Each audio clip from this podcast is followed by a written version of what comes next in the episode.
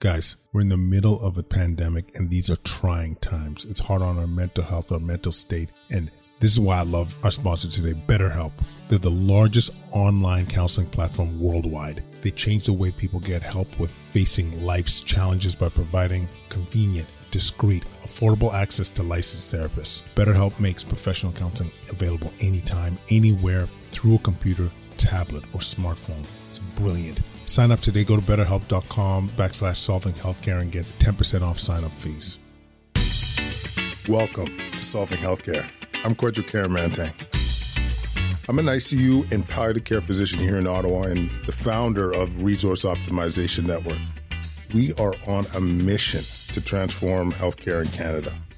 I'm going to talk with physicians, nurses, administrators, patients and their families because inefficiencies, overwork, and overcrowding affects us all. I believe it's time for a better healthcare system that's more cost effective, dignified, and just for everyone involved. Quadcast Nation, we have a spectacular episode with Dr. Steph Baral in the mix. Let me tell you about my friend here, okay? He's born in Sweden lives in Canada, trained in the U.S. He's a community medicine trained physician. He did his MBA, M- MPH, Masters of Public Health, at John Hopkins University, Bowling. And we're bringing him on the show t- for a couple reasons. He is from Sweden. He has got relatives in Sweden. Really, it gives us an opportunity to hear that perspective. Like, what is actually going on? Are people going in the streets, going to bars? Are the hospitals being overrun? What's what's the scenario in Sweden? What's been their uh, true approach to dealing with the pandemic?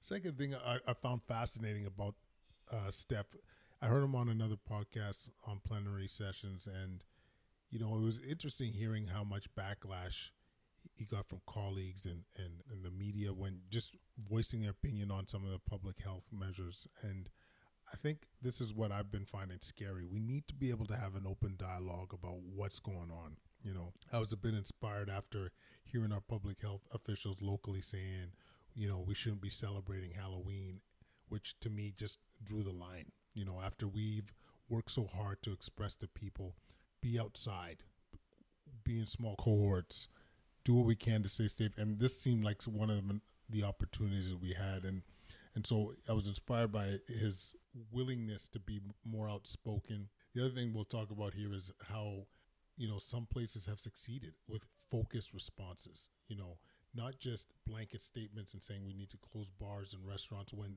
those aren't the areas of, of concern you know so having that conversation with them talking about how covid's really been impacted so many of the socio socioeconomically hit people and races so I got to tell you guys, this is a fascinating conversation with a intelligent, well-spoken, holistically approaching individual. So let's dive in.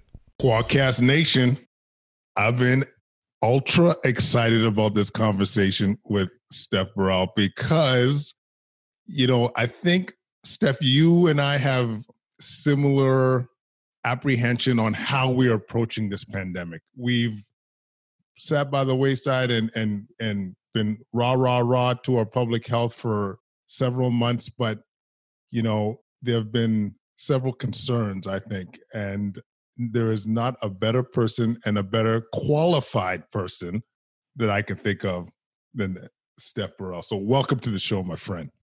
Thank you. Yeah, I know it's a pleasure to be here. I, I think we could start a bit about your background just because it's a bit like it's global. You know what I'm saying? Like it's like, a very Canadian story. It's a very Canadian story. So yeah, how did you land in Hopkins, my friend? Yeah, I think that that's great. So I yeah, I was born in Sweden. I say it's a very Canadian story because we're all from everybody's from somewhere. You know what I mean? Including yeah. everybody in this household and and you know, but we all feel very Canadian. The um so I, I was born in Sweden, grew up in Sweden. My, we, my family were immigrants to Sweden as well. They had come from Poland. Um, but we were, you know, and, and my dad um, at some point never loved actually living in Sweden, and he brought us to Canada at some point um, when I was about 11 years old. We, um, I lived in Winnipeg Uh, but I got to say that I Winnipeg was a bit of a, a, stretch from Stockholm, and I moved to Montreal as soon as I could. And you know, very traditional. Went to McGill, went to med school. During after uh, I was really heading towards you know doing internal medicine, I had the opportunity to meet Allan Ronald, who's at University of Manitoba, and I heard him give a talk about his work um, across sub-Saharan Africa, and specifically in Kenya at that point. Frank Plummer, who sadly recently passed away, um, and um, I kind of ran after him, and I was so excited. And and he ended up setting up a rotation in Uganda, and I ended up going to Uganda, and there uh, there was a, a new center uh, that had just been uh, built, uh, and it was run in collaboration between Makerere University and Johns Hopkins. So I got to meet all these folks and kind of learn more about this idea of like working in public health and human rights. And I radically shifted everything I was going to do, only applied to community medicine or what is now called public health and preventive medicine residencies, uh, and um, you know went to Johns Hopkins for my MPH and my MBA program, a combined degree program uh, and then kind of retained an affiliation there. And, and after I finished my residency and even during my residency, kept working there, started there as faculty about 11 years ago and, you know, continued that, uh, that partnership. So it, it came out of uh, kind of left field, but it, it's a wonderful institution that I, I feel very connected to. Wow, absolutely. And so you have, so like, when did you move to to Canada? Like, do you yeah, have memories of of uh, of Sweden? Like, just oh, absolutely. And I, will note this actually. My mom, uh, when my little brother finished university, my mom my mom moved back to Sweden. Okay. And I um, almost every opportunity I would I, I I go I would go back there. And and now you know pre-COVID with the opportunity to travel as much through Europe as I do, I would often try to spend like I know this sounds whimsical now, but spend like a night. You know, I would like flying up from wherever, land in Amsterdam or Paris, fly to Sweden for a day on like a Friday night, spend Saturday there with my mom. I know, I know it sounds ridiculous at this point. Fly back, and then on Sunday, you know, continue my my journey back onto Toronto or wherever. But no, I remember Sweden well. I, I remember actually, you know, I think this is the thing. Like, I was never like an in, like, I, I consider it, you know, my birthplace, but I really am very Canadian. Yeah. I'm very deeply Canadian. We that's a whole different conversation. But I very much associate with this country and yeah. and all that it stands for. And I mean, the reason I think it's uh, important to emphasize is because you know we hear a lot about what's going on in Sweden with with COVID. We hear the good and the bad, and but you have a, a bit of uh, better perspective because you have family still there. So, like, what is actually going on in Sweden? Because you hear such different things in terms of you know people are going out li- living their regular lives uh, or vice versa. So what what have you heard or seen? Yeah i mean i think it's i think it's so interesting in terms of like how you know sweden has addressed or sort of approached this entire uh, pandemic. And and i'll note whatever we want to say about it it's far more of a traditional public health response than many other places in the world, mm. including here. Mm. So, I mean, again, it's like whatever value judgment you want to, uh, you know, assign to that, it's a far more traditional approach. And, and there were certain things that I think, um, you know, that they really considered priorities. So one of them was, I think, trying to understand like empiric drivers rather than the sort of very rapid move to restriction-based approaches. So I'll say just as a starting point, you know, in my public health training, it doesn't feel familiar to me to move right to kind of a like a restrictions based public health response. That as a starting point to me feels you know kind of foreign. And i think in sweden there's certain things that they did very early. Um, they i mean you know the you know they they instituted for example paid leave um, for all their providers from the first day. So you literally it used to be that you get paid leave from the second or third day but now from the first day you're feeling unwell if you live in a high risk home setting or you live in a high or you work in a high risk occupation, um, you know, you can call in sick right away. And so I think like there was some of these things because they started noting that, you know, there's, and we knew this from very early days in this pandemic, like this infection was not affecting everybody equally. Like this idea the virus doesn't discriminate to me I'll just say it's like an ally was sort of like the all lives matter movement. You know what I mean? Like it's mm-hmm. like this idea that like, well, we're all in the same boat. And I think people have like said very eloquently, like, we're not all in the same boat. Mm-hmm. Many of us are not in the same boat at all. We may not even be in the boat. Do you know what I mean? Like some folks have so little COVID exposure that this that they're sort of bystanders to this whole thing. And and I think in Sweden, like they recognize very quickly high risk occupations included taxi drivers, Uber drivers, delivery folks, mm. people that are in these high exposure occupations that you know also were living in multi generational households. And there, even though I think we think of Sweden as just having a baseline, you know, more of a focus on equity, whether it be universal education, like they don't pay to go to university, you know, obviously universal health, similar to to what we have here. But I think that you know they noted very quickly that like the disparities were happening along socioeconomic lines, and specifically like really particularly recent immigrants to Sweden. Mm-hmm. And that tended to live in more multi generational households and also work as taxi drivers. So there's so like this intersection between like working and living conditions. And so even though you saw these incredibly high levels of mortality, it was really concentrated among long-term care facilities, you know, mm-hmm. as as has been seen in many so many places. And then secondly, in um, in more you know densely populated and more economically marginalized parts of Stockholm. And I think that's where they focus their interventions, and not with like targeted restrictions. Not like, oh, these are more economically marginalized parts of the city, so we should lock them down and let the rich, you know, run around and whatnot.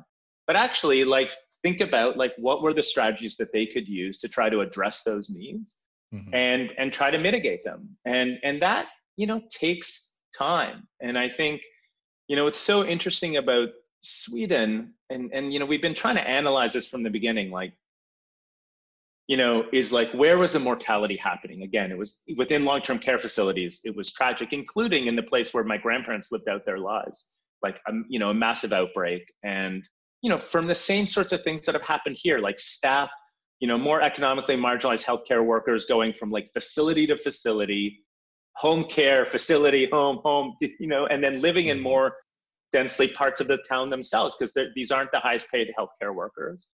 Um, and and really kind of delivering COVID because they're not resourced to kind of prevent it. And and and you know, and and there being incredible amounts of mortality associated with that. So I mean, I'll, I'll just say I think that like Sweden has worked in not a restrictions-based approach to try to address those needs. Now, there's certain things that they did.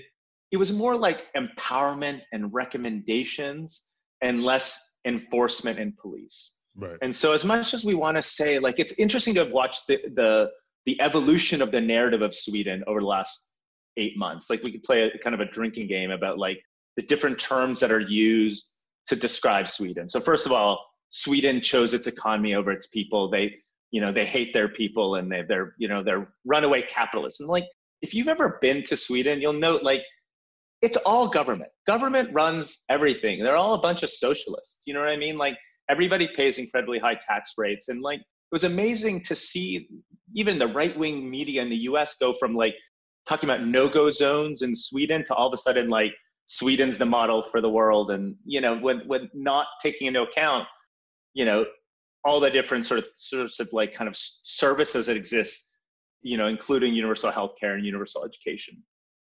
Then it's moved to like slowly over time as mortality has decreased and we're getting a better handle that actually like I've been updating these analyses almost month, you know, monthly because the Swedish uh, Central Statistics Bureau updates their mortality data.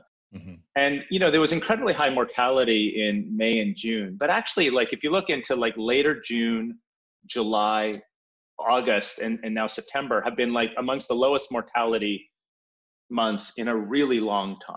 Yeah, and I well, read September like was ever. September, September was, was like, ever. Yeah, one of the lowest period. Ever. Yeah. No, no, ever. Yeah. And and so now when you kind of look, you can see that between 2015 to 2019, we're about you know the Sweden's about 2.5 percent um, higher uh, adjusted mortality, or about 1,800 deaths more than would have been expected. And I think there's more complicated math that needs to go into this, but my guess is by the end of the year, the, the total number of people who died will be about average, you know, mm-hmm. um, and and so that'll evolve over time. So I think it's it's like you know so now the narrative has changed to like you know well they did lockdown. they just did they did a lockdown and and it's like but but did they because like if you actually go and see photos like their lives have changed but nowhere like our lives have changed right. and people keep saying well their economy tanked anyways and i'm like for those of us like i don't actually care i i i, I own no stocks other than like my in my retirement plans i guess mm-hmm. i don't you know i don't care about the economy other than the fact that i recognize that the economy is is related to people's well-being mm-hmm. you know even in canada like people get their meds and their benefits from their employers they get their dental care through their employers and they get like just a sense of well-being by knowing that they're going to be able to put food on the table and take care of their families by being employed and the CERB may cover some of those things like some of these benefits can cover but generally speaking we know that being employed is a social determinant of health so it's really easy for those of us who are like securely employed to tell people that the economy doesn't matter when like we have nothing to worry about. We're totally comfortable. And so we were joking about this term of like job splaining. Do you know what I mean? Like stop job splaining to people that jobs don't matter when your job is secure and they've just recently been fired. That's you know? that's what kills me about a lot of like I think the term is like like people that have the ability to have all these Zoom meetings and they're the ones, you know, shaming and dictating what should be done whereas you know their lives aren't being affected like i, I live in ottawa which is 70 percent government you know that's right people are doing fine uh, right. a lot of people doing fine so it's easy to be judgy I, I gotta ask you though you know when you're saying like sweden you know they had an approach to deal with the low socioeconomics the multi-generational homes because this is what we're seeing here too like at the bedside. Um and so like you know we're having a discussion amongst the colleagues too like what what what did they do? Like what could you do to to mitigate risk in those uh scenarios? Yeah i mean i think so you know what's amazing to me again sort of coming back to this idea of like we have effectively given governments around the world like a really easy out i'll just start and then i'll get into like what i think you can do mm. like i think whenever cases go up when you've basically told governments that if they implement some like graded level of restrictions like close halloween close strip clubs close mm-hmm. restaurants close whatever that's actually easy because the only thing you really have to do is call the cops to help you enforce the whole thing. You don't mm-hmm. have to figure out how to address the needs of communities. You don't have to engage the communities. You don't have to talk to them empirically understand risks. You don't have to do any of the sort of core things that we consider critical to public health. You just have to basically start like shutting things down and then again having like the city enforce it or the or the province enforce it. And so i do think there's like a, you know broadly speaking we should be like looking at resource based interventions first and and so there's like some things that just feel like the easiest things in the world and feel painful to me that we haven't done them yet and so you know for example we recognize like we just every day now we're learning about more and more outbreaks at long-term care facilities across ontario and what's amazing to me is like, why are these outbreaks happening? Like we're we've implemented IPAC, like infection prevention and control. We're trying to optimize those. We're working with communities to, we're working with communities of, of like employment uh, entities, OPSWA, like the Ontario uh, Personal Support Worker Association, among others. People have access to testing regularly. Obviously, that's how these this, that's how these outbreaks are, are being understood. And to, to be happening. But it's amazing to me that like virus is clearly entering the building, mm-hmm. right? Mm-hmm. And and like some percentage of those folks are asymptomatic. Some percentage of those folks are mildly symptomatic. Some percentage of those folks have no idea that they've had a contact, but some folks have know that they've had a contact. Mm-hmm. And and I and I think again before we move into this thing of like how dare they not listen to public health rules and whatnot about if they're mildly symptomatic or if they know they had a contact, just ask them about their own needs. Because the reality is, yes, the full time workers and even some of the part time workers can get benefits if they don't work and can get paid leave. A lot of the contract hires, agency hires, other folks have no benefits, mm. nothing. So you ask yourself the question, like, and I do this all the time. Like, my rule in public health is like, how would I feel about it? You know what I mean? Like at its core, how would I feel about it? And if I was worried about like putting food on the table or keeping my household together or taking care of my kids or doing any of the things that a lot of these primary caregivers are doing, I would absolutely continue going to work. And so we've not addressed those needs. We've not provided those folks the security that they need to like, you know what, I think I'm sick, or it turns out that like, I think I had a contact last week or whatever, and I should phone this in and I should feel comfortable that I'm like, I'm not going to get fired and I'm, and my family's going to be fed. Hmm. And, and so like that to me just feels like an easy one. The second thing that I think is, is like critical is like throughout the beginning of this, like at the beginning of the outbreak, so I work, you know, I provide care in shelter settings. Mm-hmm. And like on day one, we set up like a, a, shelter recovery site. And we went out and actually one of my colleagues, uh, Tomislav Svoboda, moved in there for 13 days. He just like lived there. I, you know, like went back and forth every day and we were admitting people and we, we ended up, you know, it was about a 40 bed facility until it took about two weeks to get like the bigger one uh, up and running, this 150 bed facility. But we ran this thing but this was only for folks enrolled in basically the homeless system within uh, Toronto. Mm-hmm. There was like, if you were in a densely housed environment, unstably housed, couch surfing, any of those things, like you weren't allowed to come in. Emerges would be like, hey, we have somebody, he's couch surfing, can he come? And the answer was no, we can't have you come. So then we're sending them back for 10 days while they're under investigation and they're getting this advice to like make sure you isolate. And I'm, they're like, where would you like me to isolate, sir? Do you know what I mean? Where, mm-hmm. where should I isolate? Like on this couch in my shared apartment. So, you know, we sort of like this, this constant thing of like trying to educate people into like, make sure you isolate. It's like, where? Where am I going to isolate? Where? And the answer is like, we have no idea where you should isolate. I don't know. Figure it out. Peace out. You know what I mean? And so, and, and then next person. And so it's like, at its core, masks like closing restaurants doesn't fix that.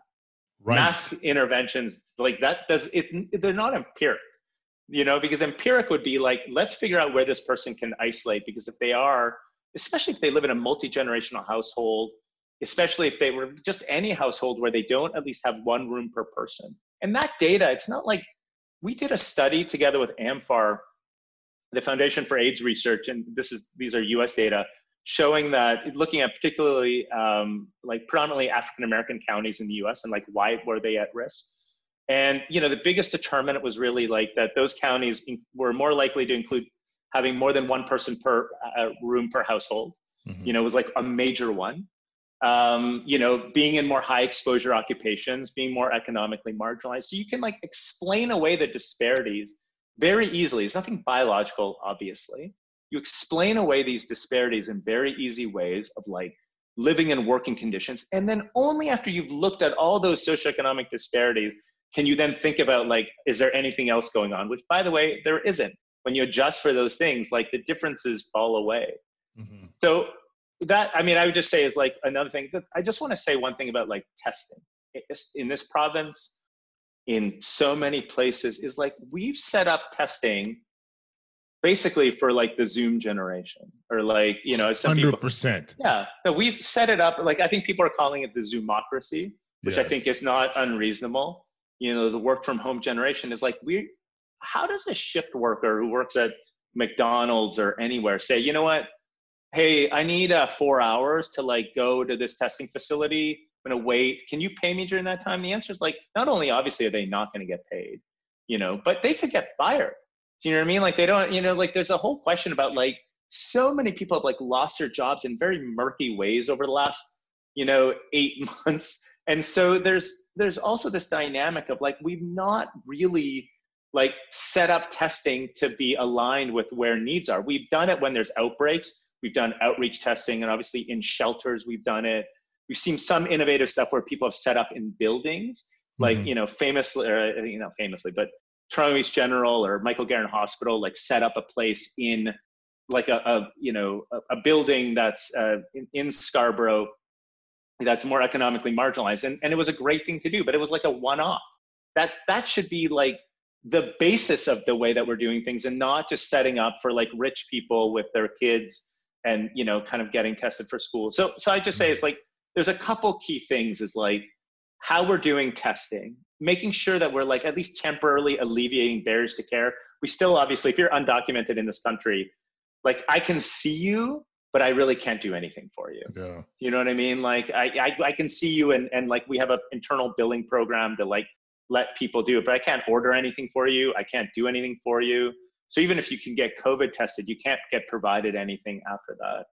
We, you know, we haven't set up housing context at all to, to tell, and we haven't set up any of the sort of paid leave things that, you know, or interventions and, and put those in place. So it's like, those felt like those were easy wins. It's like, here we are and like the only thing we've done is like, all right, again, like, let, like, what are we going to shut down now? Okay, Halloween. Let's shut down Halloween. Do you know what I mean? it's like, it's so, it pains I, me. Um, you know, it's funny, uh, Steph, because you you voiced on, um, I heard you on plenary and saying how like you were hesitant to voice your opinion with stuff just because of the media and the backlash within the community.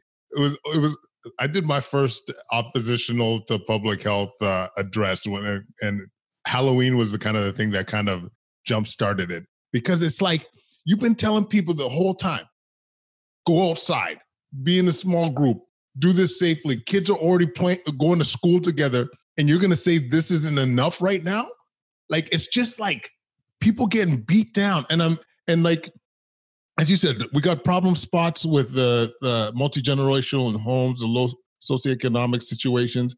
Meanwhile, these businesses that were hustling, that were trying to do everything they can to stay afloat oh, and terrific. abiding by public health, uh, you know, uh, mandates, and then they're like, "Oh, no." By the way, shame on you guys for whatever you're doing out there, because shame on you. And plus, we're gonna punish you and restrict things for another month and I just to me it's it's just it's just too much. It's all too much. I I don't know. It's yeah. just um it's getting I mean, upsetting.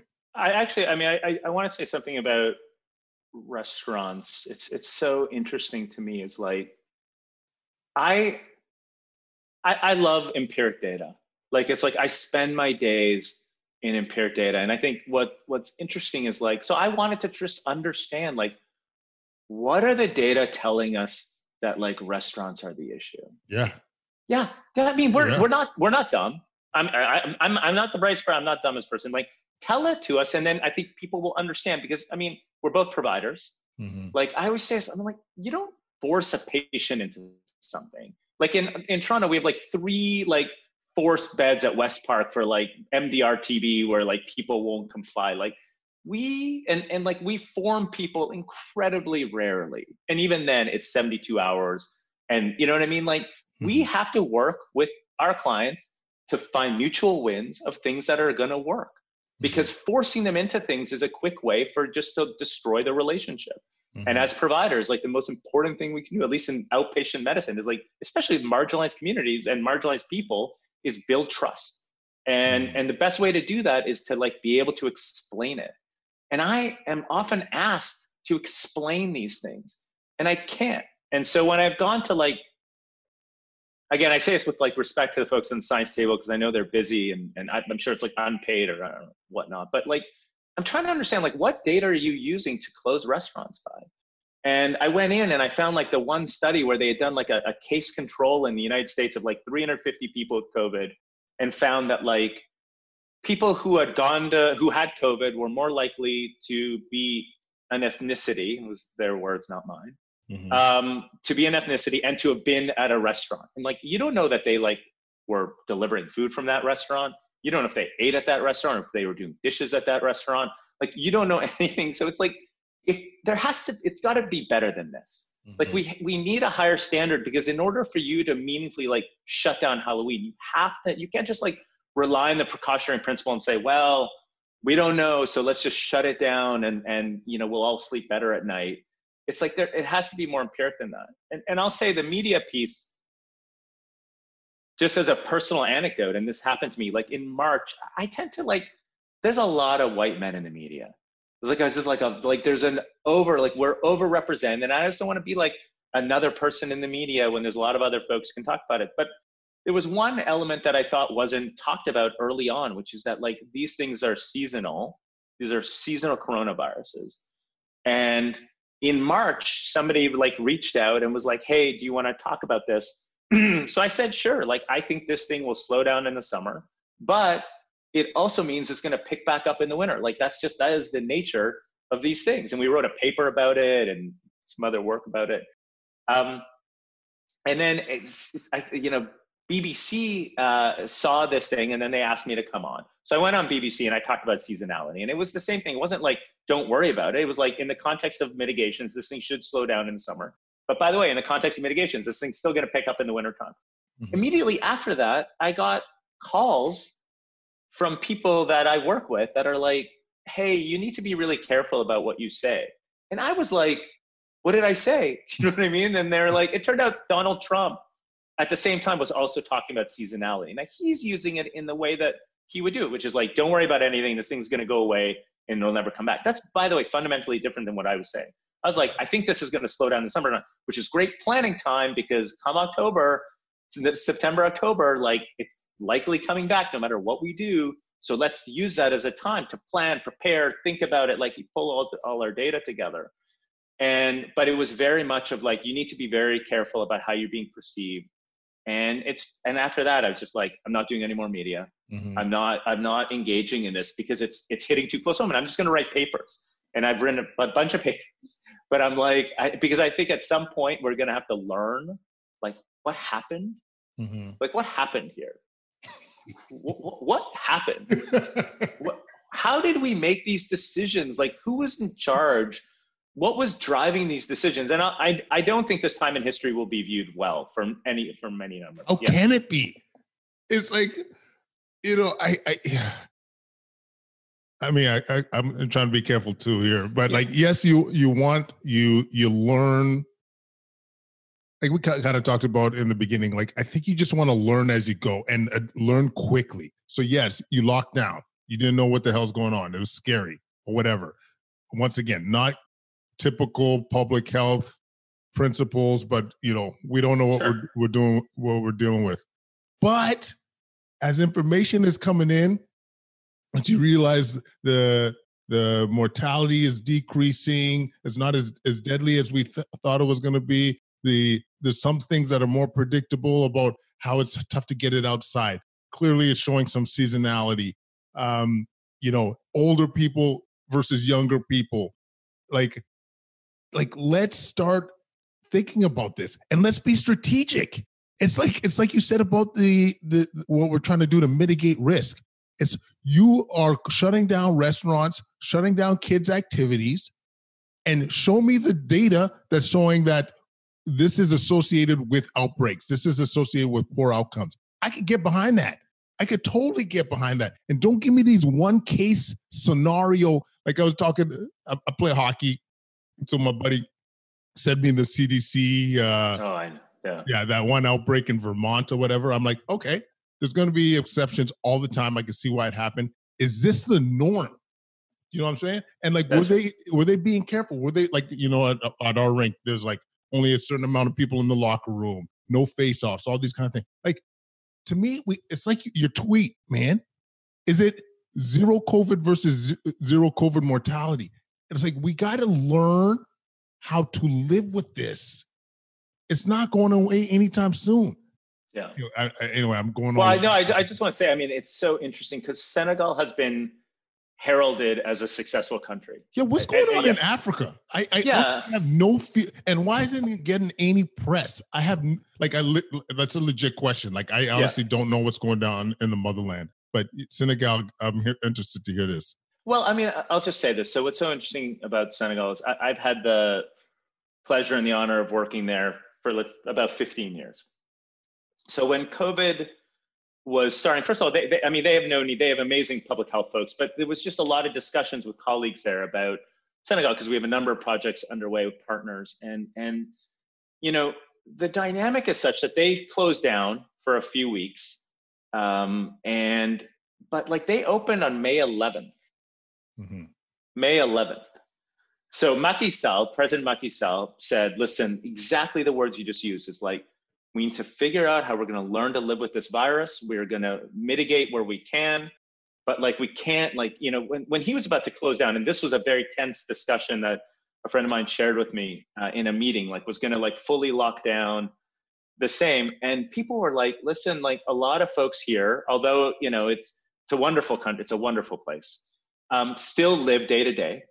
And you, you are going to create a tremendous amount of mortality if you do, you know, if you go down this route of like having people do more like what happened in Rwanda, for example, where it was just, you know, just complete shutdown. And, and so they pushed back against it. They did, they organized some of their testing they you know um, figured out how to work with religious leaders to you know have safe events and whatnot and they've had some outbreaks here and there but by and large they've managed it and are like rated the number two country in the world on this index of like countries have succeeded number one is new zealand which use like military like managed quarantine if you test positive like you just got to go to like this military run hotel was I was like, military run hotels don't feel like hotels at all. There's a different name. We call those jails. You know what I mean? But whatever. Like either way, you know, I was like, you couldn't be any more opposite. Senegal saw that its, you know, its its neighboring country, the Gambia, which is, as you may know, is a country completely embedded within Senegal, was having troubles and, and was kind of needed support in their response. And they like, you know, sent all their ministerial staff to like, you know, partner with um, the folks in the Gambia. So I was like, that's that's the model. Where mm-hmm. like we work together, we work across borders, we recognize there's movement anyways. What did like Europe do? and what did North America do? Like we nationalistically like shut our borders, we shut our provinces. It's like that feels amazing to me. Hmm. I mean, I'll, I'll note this across, you know, sub-Saharan. Obviously, like I'm not African by any means. I, I, I participated in two papers related to sort of looking at um, decision making around sub-Saharan Africa. One, South Africa specifically, because South Africa tends to bear the brunt of like respiratory viruses and respiratory illnesses across uh, sub-Saharan Africa. But it was to say that actually, if you know the initial models that we're calling, I mean, you must have seen this: three million people going to die, overtaking every health system, and it's like would, could you ever imagine a scenario where you would use data from like Malawi to estimate what will happen in Italy? Oh. Like, you know what I mean? Like nobody would do that. And and and like here, people had no problem with parametrizing a model using like 80 year olds in Lombardy to like for everywhere, like Africa, the country. Do you know what I mean? Like literally, um, yeah. I, I don't even think it's fair to model what how COVID will behave in Toronto compared to Ottawa. Like, well, that's exactly it. You that's know, like I just the, the that was another pet peeve of mine was these dramatic. Even up to a, a month ago, they showed the models in Ontario about like, oh, if these cases continue, this is what this is what we're dealing with. And I'm like, you really believe that? I'm like, there's so many assumptions in your model that I, I could guarantee you know are likely to be wrong. Even the um this was an argument I heard, which blew my my mind, is that they assume in a lot of these models that there's equal dispersion. Well, that's exactly it amongst uh, people. So, like, just to the listener, like, if you're 20 years old, they're saying you're equally likely to be just hanging out with 80 year olds and all that kind of shit. Whereas, like, you know, these 22 year olds are hanging out mostly with 22 year olds who are less likely to uh, get sick and spread it to other older people. So it's even that element of modeling is flawed. And so this is uh and and and if you look at the number like we're October 26th, if you continue to look at the the model for even the low what what they call it the low scenario, we're still under that right now in terms of I think ICU utilization or hospitalization. I forget which term they were using, but uh, is that has been uh, a huge detriment in my mind in, in terms of creating fear and creating all these restrictions and such. Right. Oh. But I, but I'd say like even to like sort of simplify past dispersion is this idea that like we're all at the same risk. A lot of the models assume homogeneity of risks across age strata. Mm-hmm. So, you know, and and the reality is that like we know this is not the case anymore. Mm-hmm. We know that like folks in in the wealthier parts of Ottawa are at different risk than folks in more economically marg- marginalized parts, but they're applying like a single parameter across these age strata and and just modeling it. And and sure, like it looks terrible. I'd say there's a few things. Like one is this amazing dynamic, and I think it's part of like this sort of deep politicization of this response and like Trump and this. I don't know, like all of it feels all like wrapped up in this big old mess. But it's like this argument that like because we you know can't intervene in networks, we shouldn't even try. I.e., like because we can't you know like protect you know all particularly marginalized folks that we shouldn't even start intervening in networks. And to me, I would have felt like indeed networks are at the heart of this whole thing. Like if somebody is infected and they're not that sick, then the whole idea is it's a network issue, right? it's like who's in their network, either occupationally or you know from a living context, or in these like ad, you know like spinning, like those are the one-off, like this the spinning thing in Hamilton. Mm-hmm. But it's like who's in their network, how do you understand that network and how do you like address those risks adaptively because not everybody needs the same level of resources mm-hmm. and like you know a core interventional strategy is this idea of like equity. If somebody needs more you do more for them. Yeah. you don't shut them down harder. You know what i mean? You do more for them. You spend more for them because by the way not only do they benefit and everybody in their network benefits we benefit. Like yeah. canada benefits. And so I, I think that part of it has been this idea of like this this this sort of inability to particularly address the needs of like more marginalized folks again not with this thought of like i don't know i've seen these things of like well you know we need to like shut down parts of toronto and i'm like so what are, are you going to still let them out to like deliver you food are you going to deliver are you going to let them out to do these are they going to have like a little id card like i'm a doordash person and i'm going to go to rosedale to deliver food do you know what I mean? Like, it's like the thought of these things. It's like, I actually, I was like, if there's one thing that will like take me to the streets, I was like, that is this idea of like targeted lockdowns in this city. I literally, like, I'm like, that's it. Like at that point, I'm not, I'm not writing papers anymore. I'm going to take to the streets because it's so, it's like, it's so un-Canadian. Not only is it so fundamentally unjust, but it's really un-Canadian because these conditions existed long before COVID ever arrived. Yeah. It's not new. Yeah, and you know the point that you make that's actually even you could see some exponential growth too is like take covid aside you know if you invest more in some of these marginalized communities you know you get them healthier you're gonna you like it to me it's an investment. They're gonna they're not gonna end up and seeing me in the icu or in the merge for whatever problem. Invest in that community to be able to to get them healthier to get the resources they need. Simple things like you know even basic housing, like uh, something that we don't talk about enough. Um, like that will be exponential. So you know, I I I mean, I, no, it's painful, right? Like it's like we could have used this time. Like wh- when else could you gone a time when like to get more like conservative minded folks to invest in like progressive ideas? Yeah. I'll tell you, very rarely. Like when a context come up where I'm like, I see literally like right wing oriented folks being like, we, we need to really think about housing. Yeah. it's like, so let's, why didn't we like, like, we should have like attacked that. And we should have like fought for these sorts of changes that we know will not only like pay great dividends around COVID, but also like just like life and, yeah. and, and like what we aspire to be, I think, as Canadians. But yeah. no, we're now like, you know, like sitting at home being like, well, that part of the city cases are growing. So like, let's, let's just shut down the strip clubs there. It's like, Sure, no problem. Have, I'll shut down the strip. Have you met Mark Tyndall?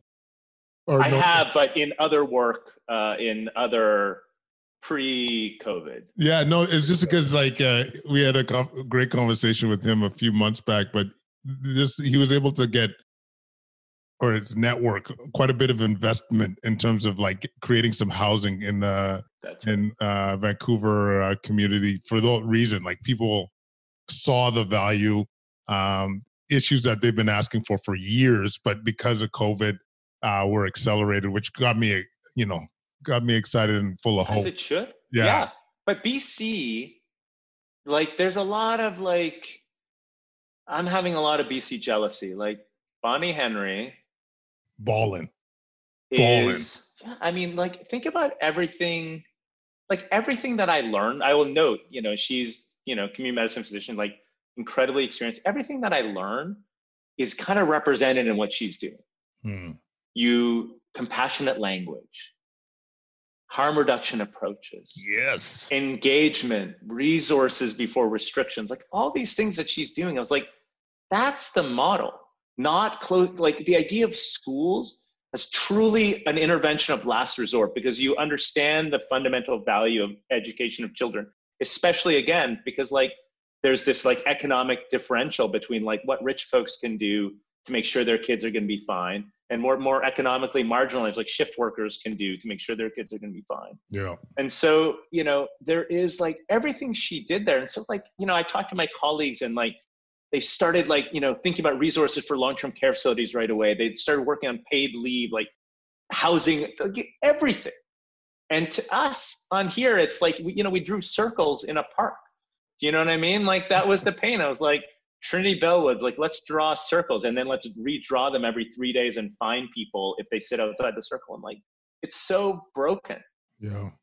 I love the the point though you brought up a couple times too about the positive psychology of this. Like, stop with the shaming, reinforce like what you can do. Think about uh, like a harm reduction approach here. You know, like I give a simple example too. Is like I don't know. You look athletic. I, I don't know. You played a sport growing up, but remember the coach that would. There's the shame, shame, shame coach, but there was the coach also was like Steph. The way you did that was awesome. Now let's work on this. Like, you know, you can do this, right? Like you giving you the tools, giving you that positivity. Like, I think this is where people will thrive. They're more likely to buy in. They're more likely to totally listen and and I don't know. It's just what I'm seeing in Ontario. Like I just think it's.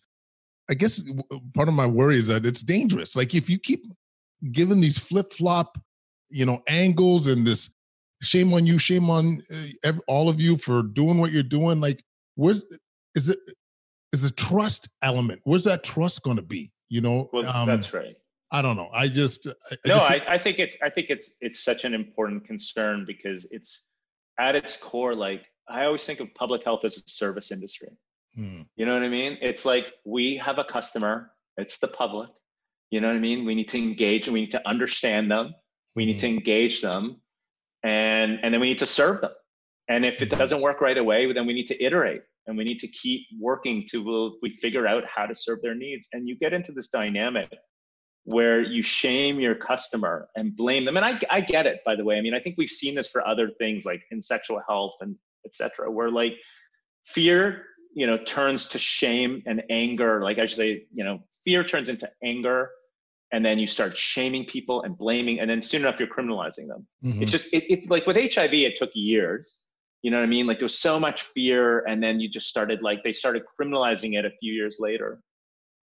Here we've done it amazingly quickly. Mm-hmm. Like it was like, and and I, it's like that part of it felt so foreign to me because uh, just as a personal anecdote, you know, we were in the shelter like in like I don't know, maybe early April, and and this guy comes in, one of the clients comes in, and he's got an eight hundred dollar ticket for like lying on a bench, and he's like, "What do I do with it?" And like we all started just laughing. Do you know what I mean? Because we're like, he doesn't he doesn't have eight hundred dollars you know, he just literally does not have eight hundred dollars. So we're like, he's like, do I have to pay it? I'm like, I, I, I don't think you need to pay that ticket. Yeah. You know what I mean? I think like at some point they're just gonna like have to let these tickets go because it's like where where did you want him to sit? And then when people were upset when they closed all the bathrooms that people are like defecating in the streets, I'm like, but where where do you want him to go to the bathroom? Ex- like what, what you there's know what I mean? like few, there's no thinking to like it's there's no it's not even a two steps ahead. It's half a step ahead what do you think is happening next? Like this is what's it just gets to me. It's just there's no forward thinking with this, and it's it's just like as you said too uh, in uh, like the seasonality component. There was so much to think about. Oh my god! And we had months. We had months. We never got hit hard. Like Ottawa is very different than Toronto. We didn't get hit, hit hard at all. Okay, and um and I know a lot of places in, in GTA didn't either. And so you, you, things come down. Hey, what should we do to prepare for the fall? How do we get the long term care facilities uh, set up? How do we mitigate risk? What's the message we're going to send out here? And there, it's just, like I said, it's just no, it's all kind of uh, reactionary. The whole thing seems so reactionary. Um, I, I don't know. I'm, I'm, I'm ranting a lot just because you know, it's kind of like what you said. Like I'm a I'm a big. I, I mean, you you're doing this job because I think you know one of the values you must have in you is like justice and the ability to to be able to you know take care of those that can't take care of themselves as as well as as they as uh, as needed. And this is part of the reason why I've been more vocal too. Is this is just isn't right. A lot of the stuff it's we're doing right. is not right. The way you know the zoomocracy, the um, the lack of of planning, the lack of focus, the lack of targeted interventions, the lack of this or the, the this ability to just blanket restrictions because this is what we're going to do and this is what uh, makes you know this makes sense or apparently makes sense to, to, to public health and to and to governments. It's just it's too much. I don't know.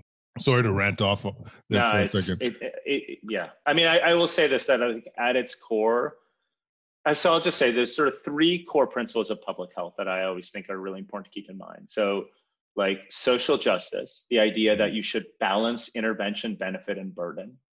Equity, as I said, where you do more for people who need more, but it also means you do less for people who need less. Right. And then participation, where you engage the community in the interventions that you want them to do. Those are three things that like we should be doing for all our interventions that we should be thinking about this. So I'll say this like the the justice piece of it, ensuring there's a balance, either at an individual or community level of intervention, benefit, and burden, is mm-hmm. is fundamental here. And I think that part we've just not considered. And I think just to kind of close out that restaurant piece, like you ask restaurants to do all these things to open.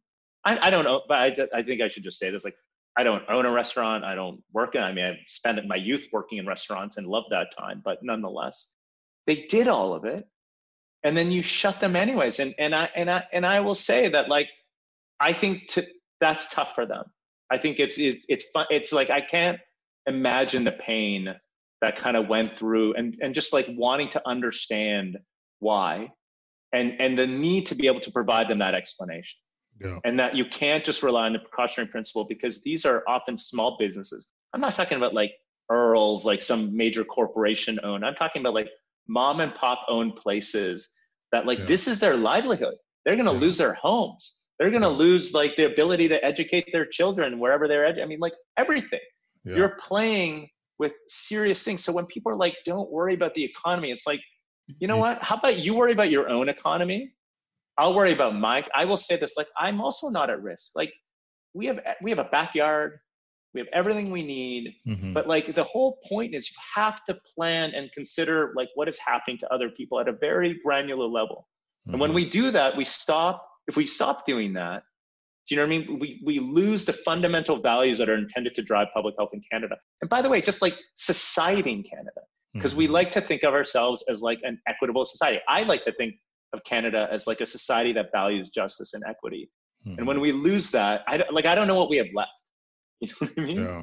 And I, I mean, I hope we we'll get back to that for yeah. sure. Um, like this is another kind of issue that we danced on, but in your opinion, Steph, like what should our goals be? Like this is one of the the the anxiety provoking things with public health is that I, I haven't hear clear objectives. Like it was clear in the beginning. It was let's not overrun the system. Let's make sure our ICUs are, are functional.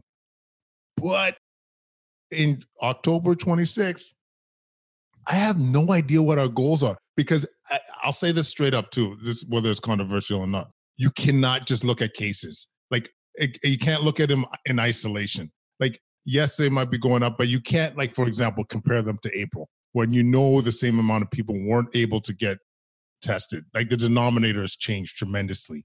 In your mind, what would be reasonable goals at for us? Yeah, I mean, I think so. One key problem, I think, as part of this like weird politicization of this response is like there's a lot of voices, a lot of voices, and you know, and and it feels very like individual voices that like are driving this narrative and gets into the media. And I worry, like the most optimistic part of me worries that public health is like is, is just like kind of always like reacting to like the media and react you know what i mean and politics of it because politicians want to you know be seen as being active and decisive and whatnot But I'll just say this that like traditionally in public health, in the pre-Twitter era and the pre-social media era, like we would there would be a dashboard. You know, you would be having a series of different indicators, and, and I could imagine indicators that include like positivity rates by age group, positivity rates by different in different communities because that you know we're highly burdened, competing health risks you know, that were like, how are you doing on vaccination and cancer screening and all these things. So we're starting to see the dividends of that, you know, in the media lately with like more advanced cancers, less screening. partner, you know, uh, is a neurologist at St. Mike's. Is concerns about people showing up later for with strokes, not showing up for TIAs. Saw that. You know, yeah, all, all of that Absolutely stuff. So you would, that. yeah, so so you would have you know a dashboard based approach and you would be like setting like key like key performance indicators across each of them and and you keep iterating your response and you get it as as empiric as possible like what i've missed so gravely never mind the justice pieces and all of it is empiricism. Like it feels like a foreign concept at this point. Like just not value judgments about like are again I, I say strip clubs because it's like the ultimate part of the pandemic theater. Like one thing i'll just say this like in public health training the thing that i was taught over and over again is like don't chase unicorns. Mhm. don't chase unicorns. Mhm. you know what i mean? And and you know so like but most of this has felt like chasing unicorns and pandemic theater like this mix of like showing decisiveness and and so i would have had like just like where are people you know affected? Why are they affected? So for example staff of long-term care facilities are far more likely to live in particularly marginalized parts of town. There seems to be this like circulating transmission dynamic between their workplace and their home settings which is not surprising. But like what have we done then to intervene there? Mhm. like and understand in those communities to serve them better. So there's like you know the idea of like like it's hard for me to even recognize a single empiric intervention over the last like eight months. Like masks and social like fine i have no problem with masks i'll wear them but actually like you know at its core we we know in public health actually like my day job is what's called implementation research which is like you you assess the difference between program promise and program impact. Like if Mhm. every program just worked because you like told people to wear masks and then you shamed them into wearing them like i wouldn't have a job the reality is that we have a ton of interventions ranging from like the condom to like everything else that like exists and may work at the individual level but doesn't have the population level reductions that you would hope that they would have Mhm. so it is the case that i mean i would say a few things like it is at its core i would want an empiric response that and now like eight months into this thing is like responding to the, so much data that we have whether it be by socioeconomic status by racial by you know kind of underlying structural racism that is driving a lot of these things those disparities you know like spatial heterogeneities occupational differential occupational risk like all of that would be informing a response so at its core i would want an empiric one and by the way the public would get behind that because you could explain it to them Yes. you could talk to them and say listen we've now seen that like and not just like some like using some case control study from the us but i mean like actual like your data from your yeah. setting you know what i mean like all public health is local so Yeah. it should be responding to local dynamics and not what they saw in wuhan or what they saw in lombardy but like now what's happened here so Mm. I, I think that that is core like it wouldn't be a single indicator it Mhm. surely wouldn't be cases Mhm. it just wouldn't be cases alone. It would be Mhm. cases in context. And Yeah. that's why I was saying about zero COVID mortality is that actually aiming for zero COVID and aiming for zero COVID mortality are fundamentally different programs. Those, you know, the idea is like you have a goal and then you set up a series of these like smart objectives, like specific, measurable, attainable, relevant, timely objectives in response to that. And then you have these indicators and like zero COVID mortality as a goal is a fundamentally different program. And I just don't see it in a lot of places it's in, in some but definitely not a, you know i see it more in bc i see it um, you know I, I see it definitely in some uh, ruralities and, and areas across uh, canada. And i definitely you know that i see it in sweden. I don't see it in here. So uh, just like uh, i'm four years old like wh- what does that what does that look like in those places? Like just to just to be clear. Well, I think that like at its core, what they're doing is so. For example, you know, things change quickly, but like if you look at Sweden, people have said there's no way to break the connection between cases among youth and cases among elderly folks. And by the way, I think that's untrue. I don't think we've really tried. I don't think we like tried right away, it would work right away, but like one would have hoped we'd be iterating over and over and over again and perfecting that program. And so like I actually do think that there's ways of doing that. Like like I said, by by thinking of this as a network issue. But I think at its core, what we've seen now in Sweden is like they have some increases in ICU lately, but like they're like estimating, you know, zero and one death a day when they've had increasing cases for like the last six or eight weeks. And by the way, they never really got down to zero cases. They've had, you know, cases throughout. And and and I think people want to look at this as like some sort of disaster when their excess mortality, like I said, decreased about late June. Like we're in late October.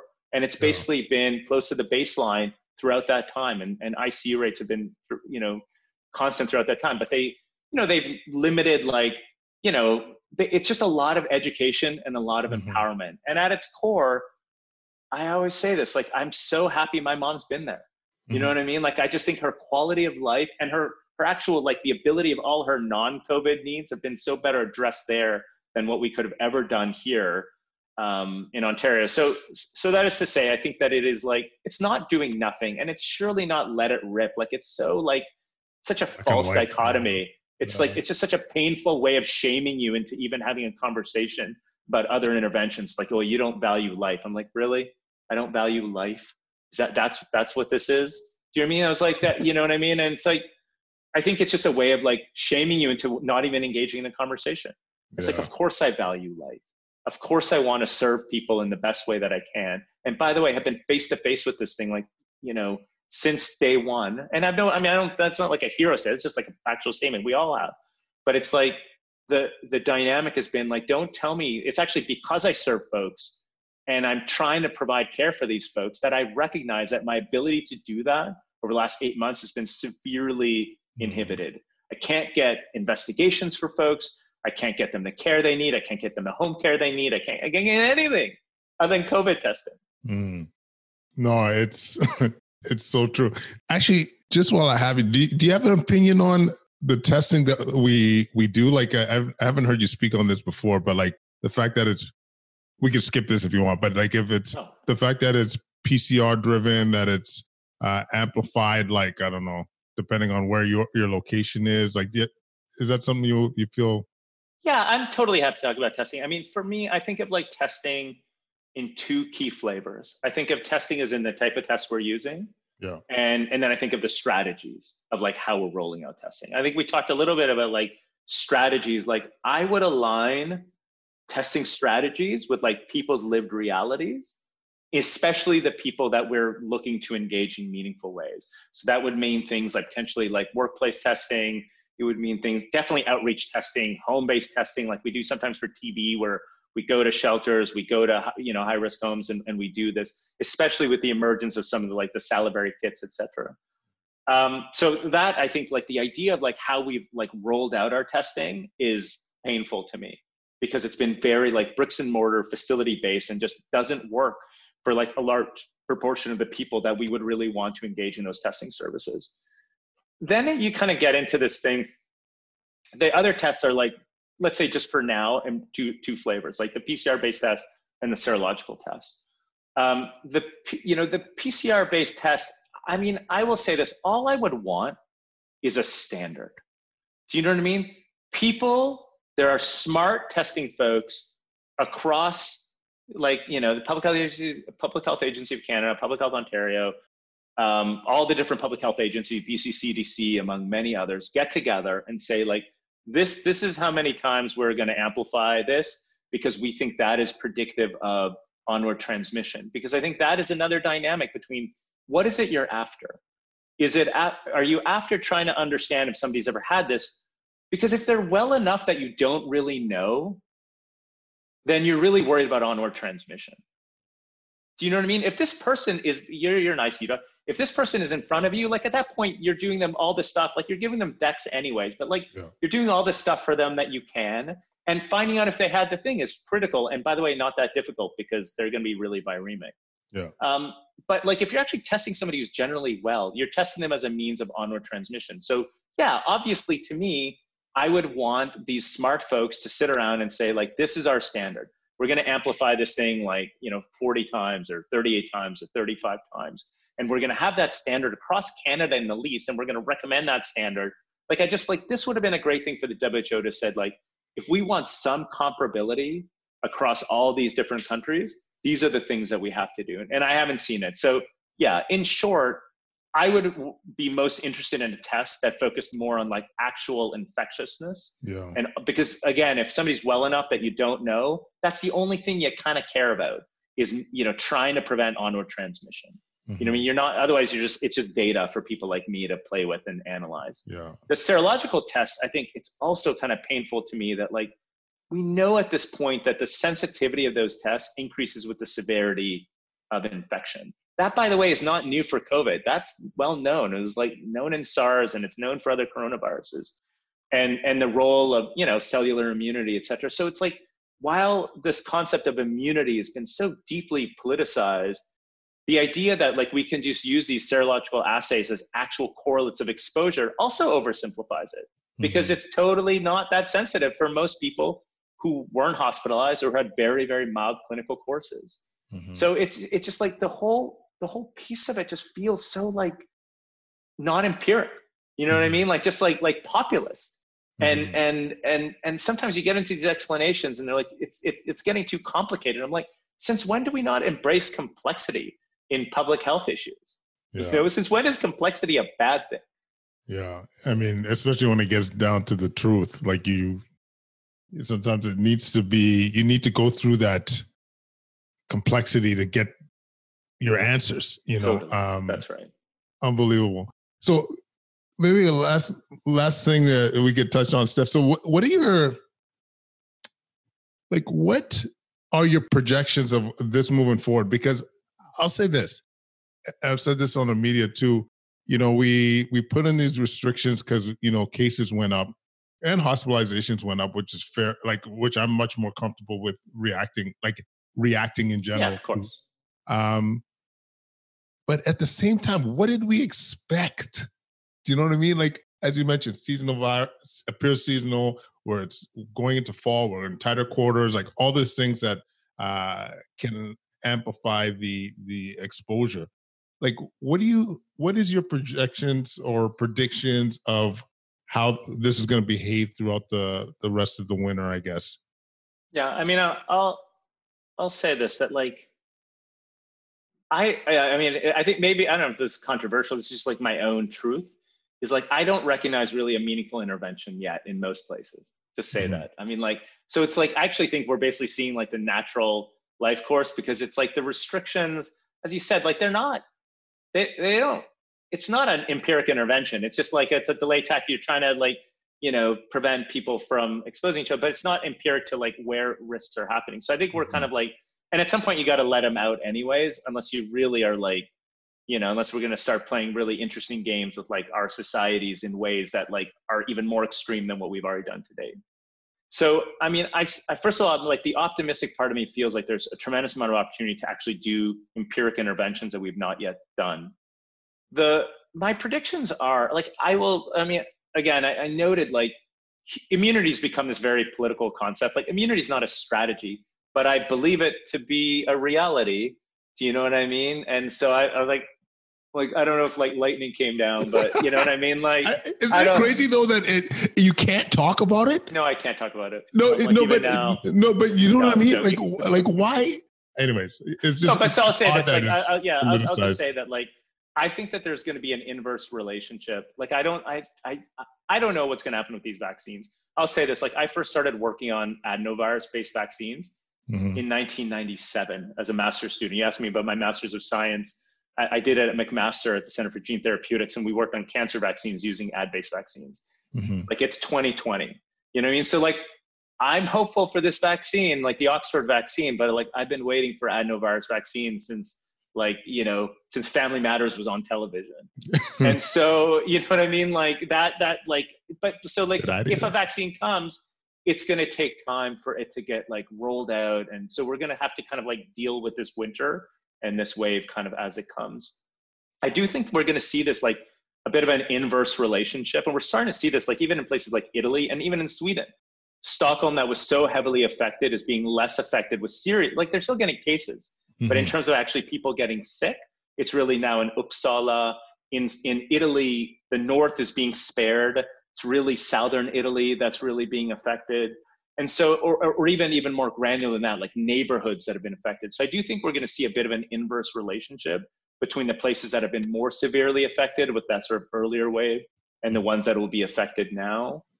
But I, I don't i think that that you know we, we can account that to whatever we want. I do believe a lot of that is going to be related to like interference with networks more on the side of immunity than on the side of of like the actual kind of like interventions to date um, but I, you know, I think in there are opportunities to really intervene in long-term care facilities, which is now, I, I don't know, like as of today, we have 80 across the province in outbreak.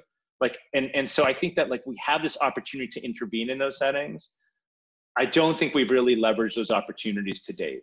Mm-hmm. And I, I think that there are better ways, some structural pieces to address the needs of people who work there to off count to offset those risks. Um, but I, but I, yeah, I mean, I, I think it's I don't think that this winter is going to be as as tough as like these models are projecting. I don't. I think that like in Toronto, like I think very very regionally, like one ICU may need to like move people around. But yeah, I, saw I, saw some that. of these projections where they like all even in best case scenario, all our ICUs are overloaded. And while I don't think that this means we don't need to like intervene again, I've, the whole time I've been talking about empiric interventions but it is to say that I, yeah, I, I, don't find that to be a very realistic scenario. I think that when you include, and I, I'll just note, even at that meeting where different models were presented, other models were presented with more of this heterogeneity by neighborhood, by community, and it showed a very different picture that was not as grave as the one that ended up making the news. So that is not to say we don't need to be active, and I want us to be doing all these things, but I, I just don't think that like our city's gonna be overrun and like you know it's going to be the purge and we're all going to be running in the streets you know with with no resources. I actually think it's going to play out better than that as i thought in the spring and i, I think now so. No i i personally agree and for a few reasons. One you know there does seem to be some some level of immunity that's happening like uh, i don't know to what degree. You know sure. i i'm also seeing people come in less sick you know, like compared to when they came in uh, back in um, in in the spring. Um, I just hope that with us becoming smarter, hopefully we'll become smarter and and focusing on areas where the, are heavy heavierly hit, heavier hit. Um, we could be more uh, strategic and really mitigate a lot of this. Oh my God, Steph, you were balling today, my friend. This was awesome. This was absolutely awesome. Um, just you know, just at a personal level, just to be able to be just, I don't know, just just having an authentic conversation on COVID and lessons we've learned, where we could see this going. It's and just having that real conversation on on on on topics, even though I know that could be taboo, but this conversations that need to be had. And I hope this is a beginning of some more authentic conversations you know not just you know amongst colleagues but in the twitter sphere and the media because i think we we need to be able to ha- have real dialogue uh, about so many of these issues. Um, so steph i gotta i gotta thank you so much for this. Thank you for taking the time and i don't think this is going to be the last time you're going to be coming on the quadcast where can uh, people get a hold of you if you want them yeah. to get a hold of you by the way. No, no, i don't I even mean, know I, if they want you know, the, the, I always say this: like the, sometimes the pains of working at an academic center is you're very easily accessible. I mean, I think increasingly I'll say this: like I stayed off Twitter for for a number of reasons because I think there's just like a lot of people like me in the media and and with voices. I have been more active in the last number of months, so I, I'm always happy to engage folks in like friendly, non-attack oriented discussion yes. because I mean, it's just been like like we just need to kind of like regain our ability to appreciate that like we come at this from different perspectives mm-hmm. everybody is biased in their own context everybody's coming at this from their own like their own baggage a lot of the intensivists like bring their intensivist lens to public health issues. Mhm. A lot of folks who, you know, like often I think we are being touched by something as epidemiologists and clinicians that's like more in our face than we're used to things being. Do you Mhm. mean we're used to them being like their problem and like we have very separate problems? And here we're all in, you know, we're all facing at least a similar threat, although we're at different risks for it. Mhm. And so, I, yeah, I mean, I, I, I'm happy to engage with folks, but it has to be like pleasant Civil. and it has to be civil. And when we get into this thing of like attacking or being so certain, like like just a complete loss of humility in in like understanding like infections and viruses and immunity and the complexity of it all. Um, I th- th- in those conversations I would have all day long. The Yeah. mean ones, not so much. it's, it's just not worth it. I, Yeah. I- you're not going to change anybody's mind when you're totally when You you're yelling at them. absolutely. Again, thank you so much for doing this, and I can't wait for us to do this again, my friend. Yeah, I look forward to it. I really enjoyed it. Thanks. Quadcast Nation. Tell me Steph didn't throw down. Tell me he didn't throw down. Thank you so much for listening. If you want to follow us, we're at Twitter, Instagram, YouTube at Quadcast. Leave your comments at quadcast99 at gmail.com. Leave that five star rating wherever you listen to podcasts. This is about increasing the visibility of the show so we can continue to change that boogie. Thanks so much for listening, crew, and I cannot wait till we connect again. Peace.